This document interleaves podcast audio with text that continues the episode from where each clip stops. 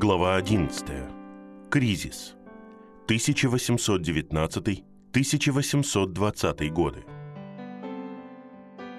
Двигаясь вместе с течением, корабль приплыл вниз по течению намного быстрее, чем вверх. Но перспектива быстрого возвращения домой не делала Аденирама более счастливым, когда он подумал о новостях, которые он вез с собой. Впереди он видел только распад миссии, рассеивание немногих обращенных, вероятно, потерю веры ими и уничтожение всех его усилий. Таким образом, когда одним вечером они причалили в проме, примерно в ста милях выше Рангуна, он был в подавленном настроении, которое зачастую бывало у него. Корабль пробыл у причала лишь немного времени, когда его приятно удивило приветствие, произнесенное знакомым голосом. Через мгновение его обладатель поднялся на борт. Это был никто иной, как Мауншвейгнон, которого он в последний раз видел стоящим на пристани в Рангуне и который тогда прощался с ним. Старик только что приехал навестить серьезно больного друга. Он намеревался остаться в проме всего несколько дней. Если Аденирам и Колман подождут, он с удовольствием вернется вместе с ними в Рангун. Аденирам вылил Мауншвейгнону историю об отклонении его петиции императором, закончив рассказом господина Роджерса о берманце, которого избили железным молотом. Аденирам был озадачен спокойствием, с которым Мауншвейгнон воспринял это известие. Он ожидал, что берманец будет обеспокоен и проявит отзывчивость. Вместо этого он казался почти равнодушным. В раздражении Аденирам вспыхнул. «Мы беспокоимся не о вас, а о тех, кто стал учениками Христа. Когда их обвиняют и гонят, они не могут поклоняться в пагодах или отречься перед учителем Мангена, как сделали вы». Его замечание было болезненным. Мауншвейгнон начал защищать свое прошлое поведение, но Аденирам прервал его. «Ничего не говорите. Одно, как вам известно, можно сказать точно. Если бы, когда вас обвиняли, вы каким-то образом не смогли удовлетворить учителя Мангена, ваша жизнь не осталась бы в вашем теле». Маун Швейгнон ничего не мог ответить на это. Он лишь сказал, что теперь он новый человек, независимо от прошлого. «Если я умру, — искренне сказал он. «Я умру за благое дело. Я знаю, что это истина». И он повторил Аденираму с большим нажимом. «Я верю в вечного Бога, в Его Сына Иисуса Христа, в искупление, которое совершил Христос, и в Писание апостолов как истинное и единственное Слово Божье». Он продолжал. «Возможно, — вы не помните, что во время одного из моих последних посещений вы сказали мне, что я доверяю своему собственному пониманию, а не божественному слову. Начиная с того дня, я увидел свою ошибку и постарался от нее отречься. Вы также объяснили мне зло поклонения в пагодах, хотя я сказал вам, что мое сердце не принимало участия в поклонении. С тех пор, как вы уехали из Рангуна, я ни разу не поднял сложенных рук перед пагодой. Это правда. Я иногда следую за толпой в дни поклонения, чтобы избежать преследования. Но я поднимаюсь по одной стороне пагоды, а спускаюсь по другой. Теперь вы говорите, что я не ученик. Чего еще мне не хватает? Эти честные слова убедили Аденирама в том, что вера старого берманца действительно выросла за последний месяц. Но он настаивал. «Учитель, вы можете быть учеником Христа в сердце, но вы не полный ученик. У вас недостаточно веры и решимости соблюдать все заповеди Христа, особенно той, которая требует, чтобы вы крестились. Подумайте над словами Иисуса перед тем, как Он вернулся на небеса уверовавший и крещенный будет спасен. На это Мауншвейгнон ничего не ответил. Какое-то время он сидел на палубе в тишине с выражением, которое, как знал Аденирам, означало, что он глубоко задумался о том, что он только что услышал. Через несколько минут Аденирам сказал ему, что миссионеры думают уехать из Рангуна. Как только станет известно, что император почти запретил какое-либо преподавание христианства берманцам, ни один берманец не осмелится послушать Евангелие, а тем более принять его. Эта новость пробудила Мауншвейгнона. «Не говори так», — сказал он. «Есть те, кто будет исследовать, несмотря ни на что. Давай ты не будешь уезжать из Рангуна. Я сам пойду к учителю Мангену, и мы проведем публичный диспут. Я знаю, что могу заставить его замолчать». «Да», — ответил Аденирам, — «у вас может быть язык, чтобы заставить его замолчать. Но у него есть пара оков и железный молот, чтобы заставить замолчать вас. Помните об этом». Было девять часов, когда Мауншвейгнон покинул корабль. Но Аденирам и Колман обсуждали смысл разговора до полуночи и еще долго лежали без сна, удивляясь, в то время как корабль мягко качался на темной воде. Мог ли Бог устроить эту странную встречу как знак того, что Он поможет им в нынешнем отчаянном положении? Храмовые колокола, нежно звенящие на ночном ветре, были мелодичным напоминанием о пагодах на берегу и о силе буддизма в Бирме. Но вот с ними был Мауншвейгнон, учитель и скептик, добровольно вызвавшийся публично защищать христианство. Возможно, Бог выбрал несколько человек, таких как Мауншвейгнон, кого он хотел призвать на помощь в самый опасный момент. Если это дикое предположение было верным, миссионеры не имели права покидать своих учеников, удалять миссию из Рангуна. Но как они смогут жить дальше, когда увидят их в тюрьме, в цепях и под пытками? Возможно, им лучше подождать, пока они доберутся до Рангуна. Если ученики стоят твердо, а другие серьезно интересуются, это может быть предзнаменованием. По крайней мере, впервые после той встречи с императором они подумали, что увидели проблеск надежды но он не был похож на мягкий свет луны, который приятно освещает путь одинокого странника и ведет его к месту укрытия. Скорее он был похож на злобный отблеск молнии, которая на мгновение освещает окружающий ландшафт, раскрывает черный арсенал небесной артиллерии и угрожает смертью неосторожному наблюдателю. Они вернулись в Рангун 18 февраля 1820 года. Они отсутствовали почти ровно два месяца. Несколько дней спустя, в воскресенье вечером, Аденирам созвал своих трех новообращенных – Мауна Нау, Мауна Тахла и Мауна Бьяи и дал им полный отчет о том, что произошло в Аве. Он сказал им откровенно, что поездка полностью провалилась, и что теперь бирманские христиане могут ожидать гонений и страданий. Он сказал, что неохотно пришел к выводу, что миссионерам лучше уехать из Бирмы. Если они останутся, они привлекут внимание властей и подвергнут новообращенных еще большей опасности. Лично он был убежден, что Маунт-Ахла и Маунт-Бьяи разочаруются и отрекутся от христианства – лишь бы не столкнуться с тем, что он описал. Маун Нау был единственным, в ком он был уверен.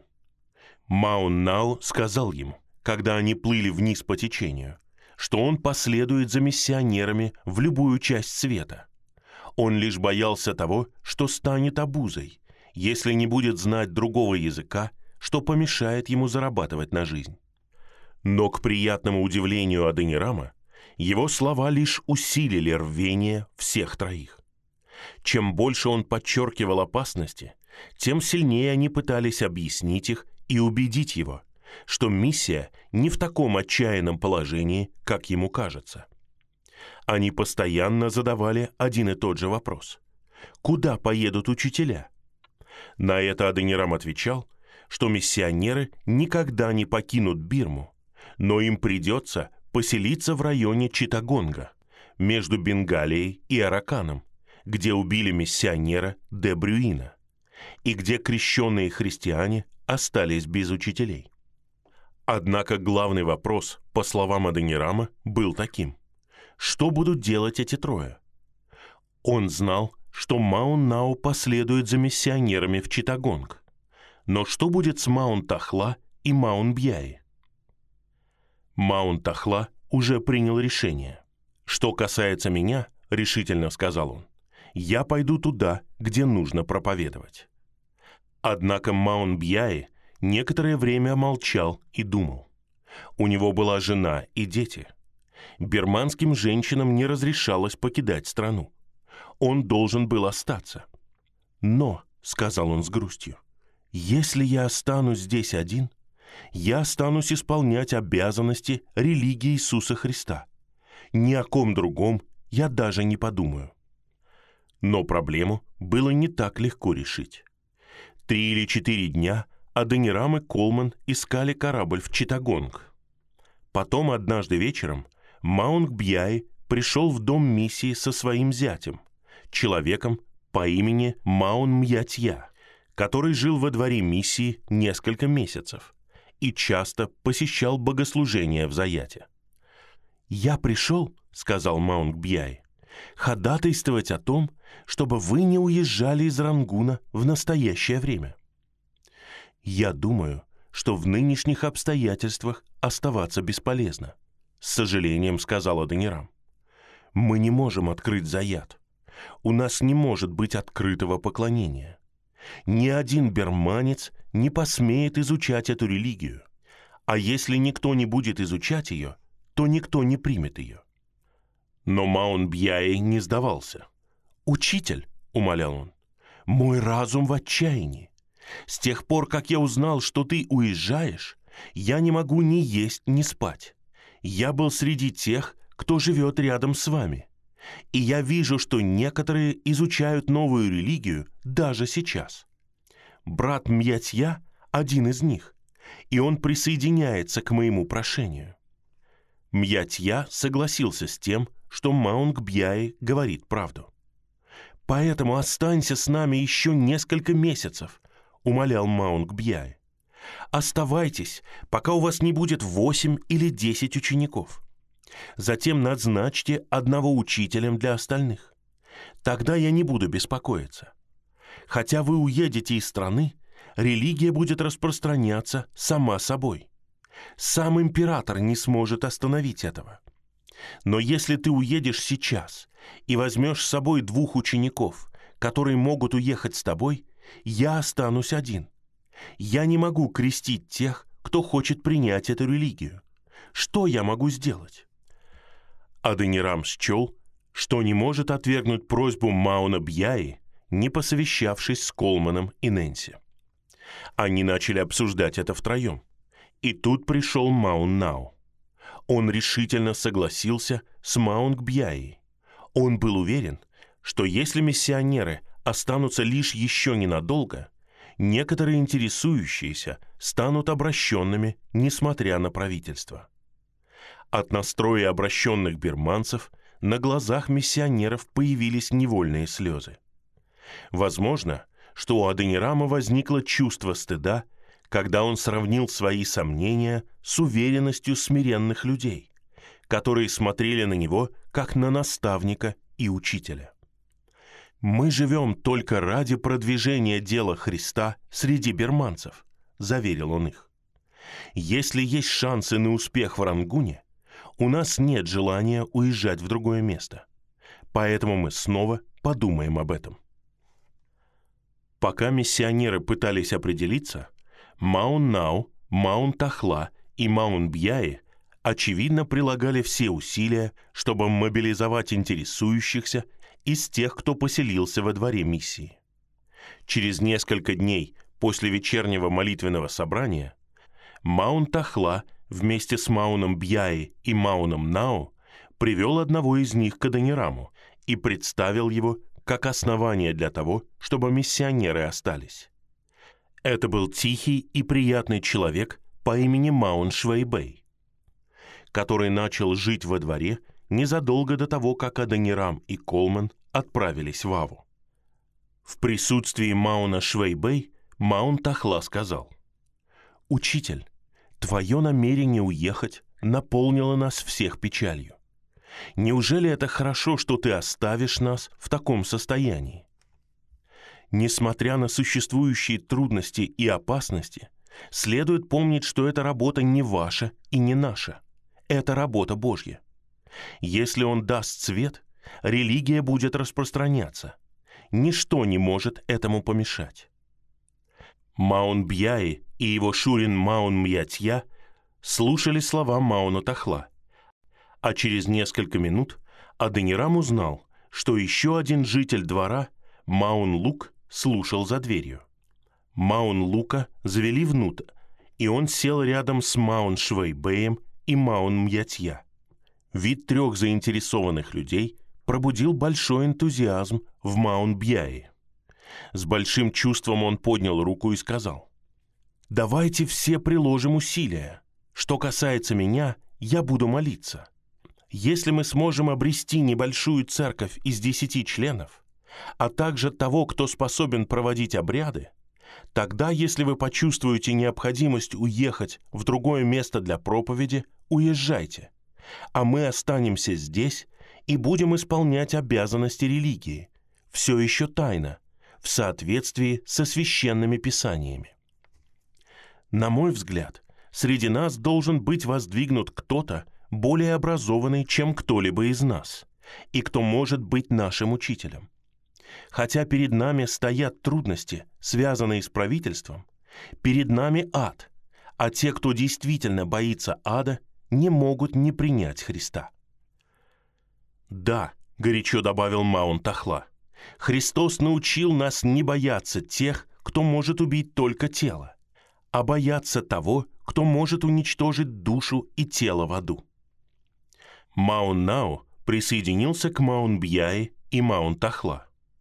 Но когда Аденирам порасспрашивал троих интересующихся, стало ясно, что хотя они и думают о новой религии, ни один из них пока не готов признать веру в нее. Он подозревал, что большая часть их интереса была результатом большого давления со стороны новообращенных, а не началом внутренней убежденности – тем не менее, когда Аденирам обсудил этот вопрос с Нэнси и Колманом, им показалось, что перспектива обращения новообращенных была лучше, чем когда-либо.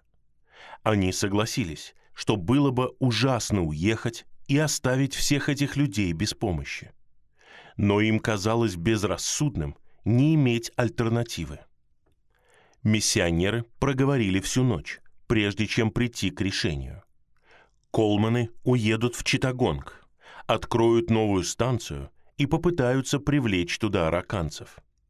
А Данирам и Нэнси останутся в Рангуне. Если в Рангуне станет невозможно оставаться, они могут присоединиться к Колманам вместе со всеми новообращенными, которые смогут поехать с ними. Если их опасения по поводу Рангуна окажутся необоснованными, Колманы смогут вернуться. Во время кризиса каждый член зачаточной церкви, казалось, превзошел сам себя. Никогда еще миссионеры и обращенные не чувствовали такой взаимной привязанности и доверия. Три берманца проявили качества, о наличии которых у них никто не знал, и сами они меньше всего. Это было похоже на то, будто из старой шелухи начала подниматься новая, доселе нереализованная личность. Для берманца с его страхом перед правительством, который укоренялся веками при деспотизме, сама мысль о непослушании самому мягкому указу была просто ужасающей. Тем не менее, трое новообращенных говорили в наиболее открытой форме о том, чтобы бросить вызов императору путем тайного строительства христианской церкви – хотя в глазах правительства сложно было себе даже представить более подрывную деятельность. До этой чрезвычайной ситуации Аденирам и Нэнси считали, что Маун-Нао необычно мягкий и покорный по природе и почти исключительно зависимый от миссионеров. Теперь из-за его смелости и рвения они стали между собой называть его Петр. Когда они впервые узнали Маун-Бьяи, он был настолько робким и сдержанным, что они считали его угрюмым. Он все еще сидел с миссионерами в торжественной тишине, впитывая каждое сказанное ими слово.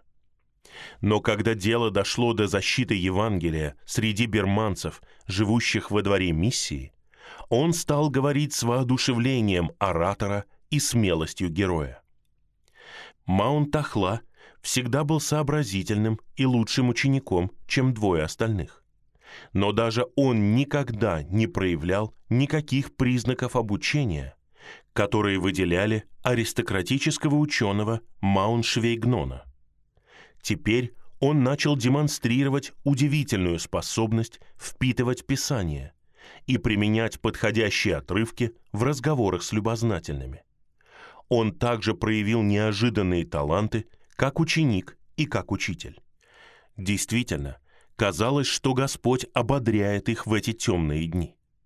Несмотря на тот факт, что собрания в Заяте проводились за закрытыми дверями, на которых присутствовало не более восьми или десяти человек, двое обращенных появились еще до отплытия Колманов. Первым был родственник Маунт Тахла, Маунт Швейбей, который 20 марта начал интересоваться идеей вечного Бога, изучал и молился следующие два дня. А 24 марта представил письменное заявление о своей вере с просьбой креститься в следующее воскресенье. Даже Маун Мьятья сказал, «Считайте меня учеником. Я принял окончательное решение в отношении этой религии. Я люблю Иисуса Христа, но я не совсем готов к крещению». Колманы отплыли в Аракан 27 марта 1820 года. На следующий день после их отплытия одну из комнат в доме миссии оборудовали для вечернего поклонения и личных бесед. Эту маленькую часовню Аденирам и Нэнси с надеждой называли «Новый Заят». Старый Заят при этом покинули. В мае два друга Мауншвейгнона, оба богатые люди и намного выше среднего класса, попросили, чтобы их крестили. Жена одного из них и две или три другие женщины были почти новообращенными. Казалось, опасность побуждает их безотлагательно искать спасения, несмотря на весь риск. Но Маун Швейгнон сопротивлялся до последнего. Он отчаянно выдвигал одно возражение за другим. Почему один день из семи выделен Богом как особый день? Почему необходимо собираться в этот день и поклоняться? Почему необходимо таинство крещения? Зачем вечеря Господня? Аденирам отказывался спорить. Это было в Библии, это повеление Господа. Мауншвейгнон может принять ее или отвергнуть. Но если он примет ее, он должен принять ее смиренно, знать, что разум человека не должен задавать вопросы или даже пытаться понять причину. Ни Бог, ни Иисус не занимались дебатами и не снисходили до того, чтобы расщеплять метафизические волосы. Однако, несмотря на его придирки, Мауншвейгнон продолжал посылать дознавателей. Когда он был с ними, он принимал сторону Аденирама. Он был особенно благодарен за один аргумент, который Аденирам научился использовать в отношении людей наподобие Мауншвейгнона. Аденирам называл их буддистскими полуатеистами. Отвергнув буддизм, из которого они выросли много лет назад, они все еще верили в своего рода рассеянную вечную мудрость, которая пронизывала Вселенную и была единственным Богом. И приводя в качестве аргумента этот момент, они всегда с триумфом приходили к тому, что они считали великим возражением против Бога Адонирама. Почему настоящим Богом была не такая обезличенная вечная мудрость, а Бог Адонирама, который был личностью? Адонирам неизменно разбивал их тремя краткими фразами. Нет разума, нет мудрости. Временный разум – временная мудрость. Вечный разум – вечная мудрость. По какой-то причине, с радостью отмечал Адонирам, это краткое утверждение неизменно пронизывает самые суставы и костный мозг их системы. И хотя оно может показаться другим достаточно простым и неубедительным, для тех, кто знаком с размышлениями берманцев, оно оказывает решающее воздействие. Как только вы произносите это короткое предложение, человек сразу начинает кивать головой, как будто говоря, что вы правы. Внутренний голос кричит ему «Ты уничтожен! Ты разрушен!»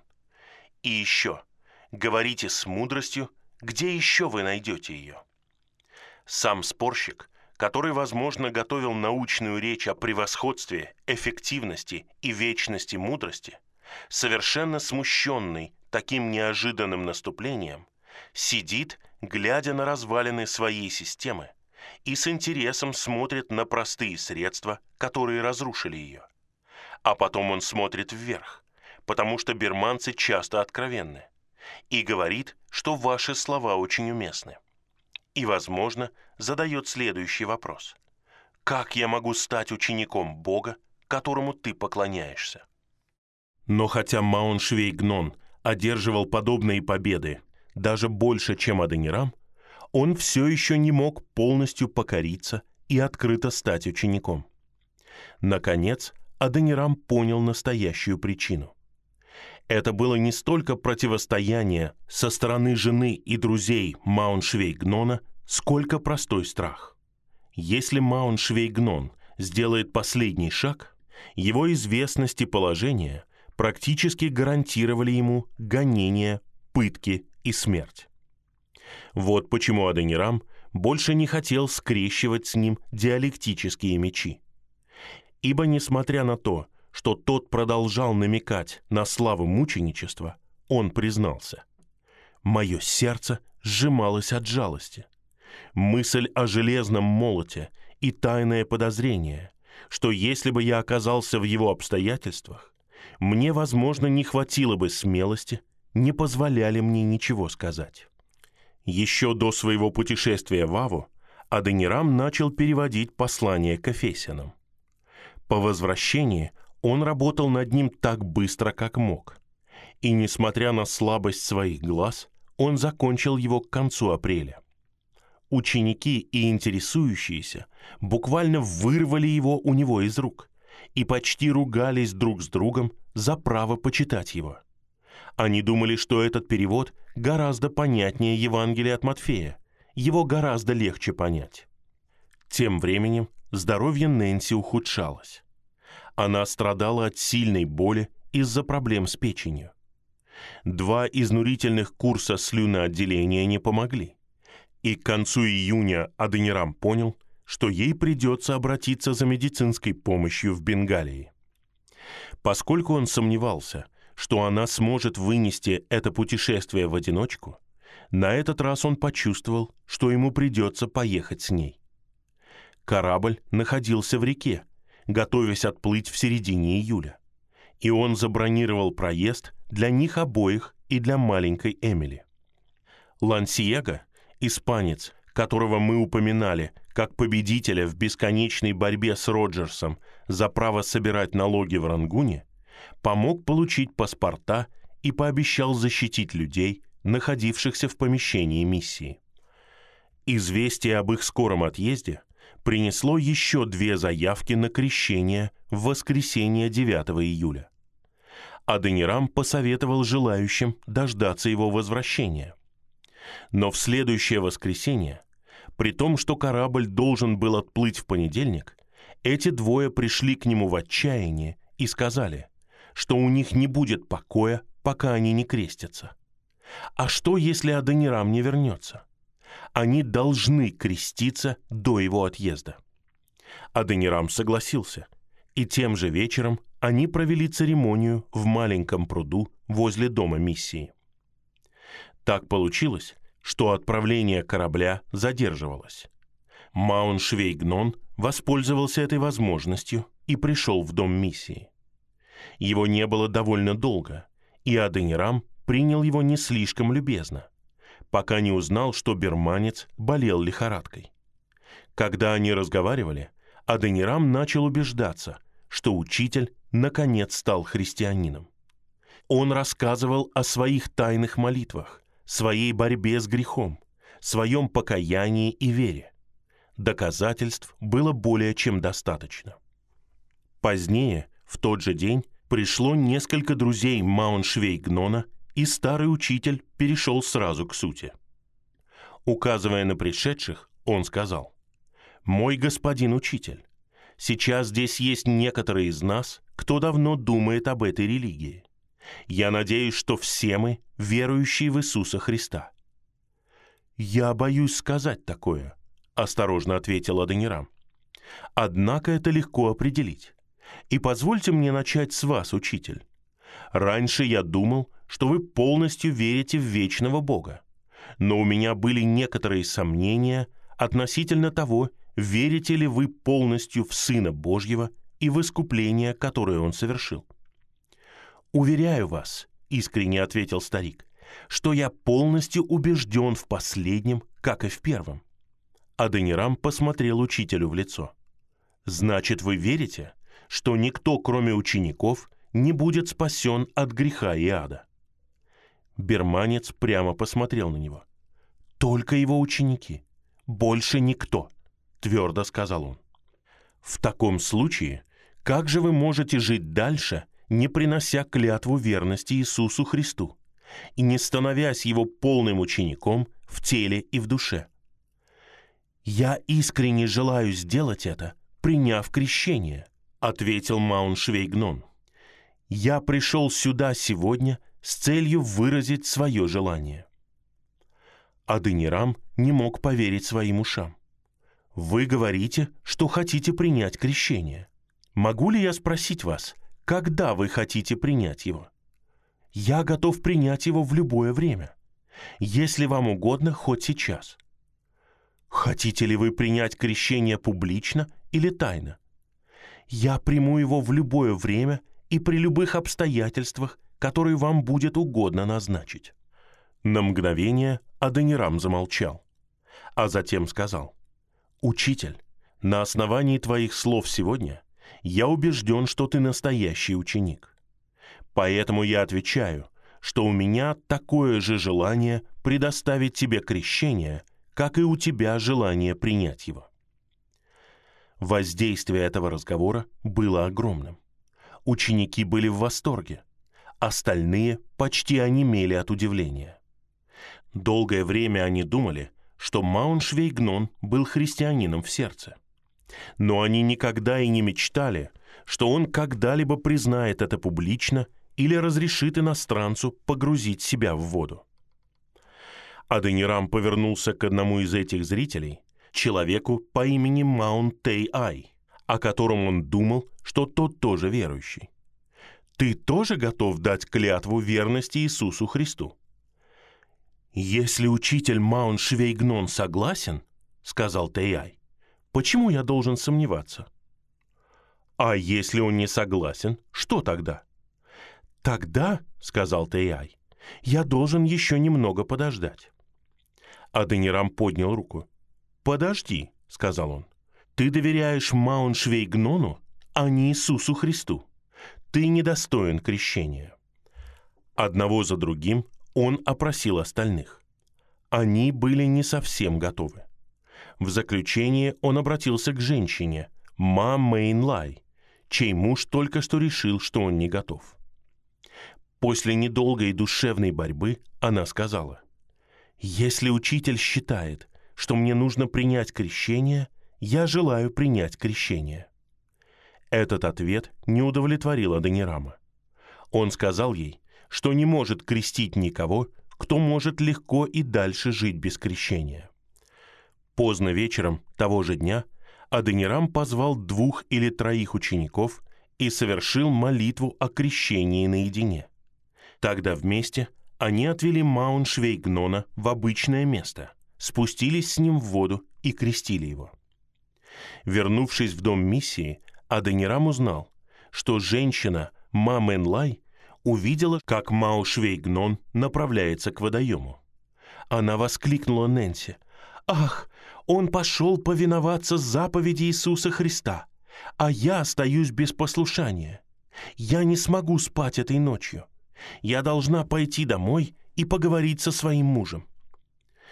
Позже, тем же вечером, она вернулась и попросила сразу же крестить ее. А Денирам и ученики только что закончили принимать вечерю Господню, и он спросил их, согласны ли они. Они были согласны. Без промедления он вывел ее к пруду у дома и при свете фонаря крестил первую берманскую женщину. Его мечта о церкви из десяти коренных берманцев сбылась. В полдень следующего дня, 19 июля 1820 года, Аденирам и Нэнси отправились к реке. За ними следовало около ста человек. Женщины громко плакали, согласно обычаю этой страны. Когда они сели в маленькую лодку, которая должна была доставить их на корабль, Аденирам попросил учителя Мауншвейгнона, женщину Ма Мейнлай и еще одного или двоих человек проводить их до корабля. Когда лодка отошла от берега, все, кто был на берегу, начали прощаться. Но громче хора прощания Аденирам и Нэнси слышали голоса, говорящие им, чтобы они вернулись в самое ближайшее время. Когда примерно через час лодка вернула берманцев на берег, Аденирам и Нэнси еще долго стояли на палубе и смотрели на город, в котором находилась их маленькая берманская церковь, и их сердца были переполнены хвалой. Два дня спустя судно встало на якорь возле рощи, известной как Слон, в устье реки. А рано утром 18 августа они прибыли в Калькутту.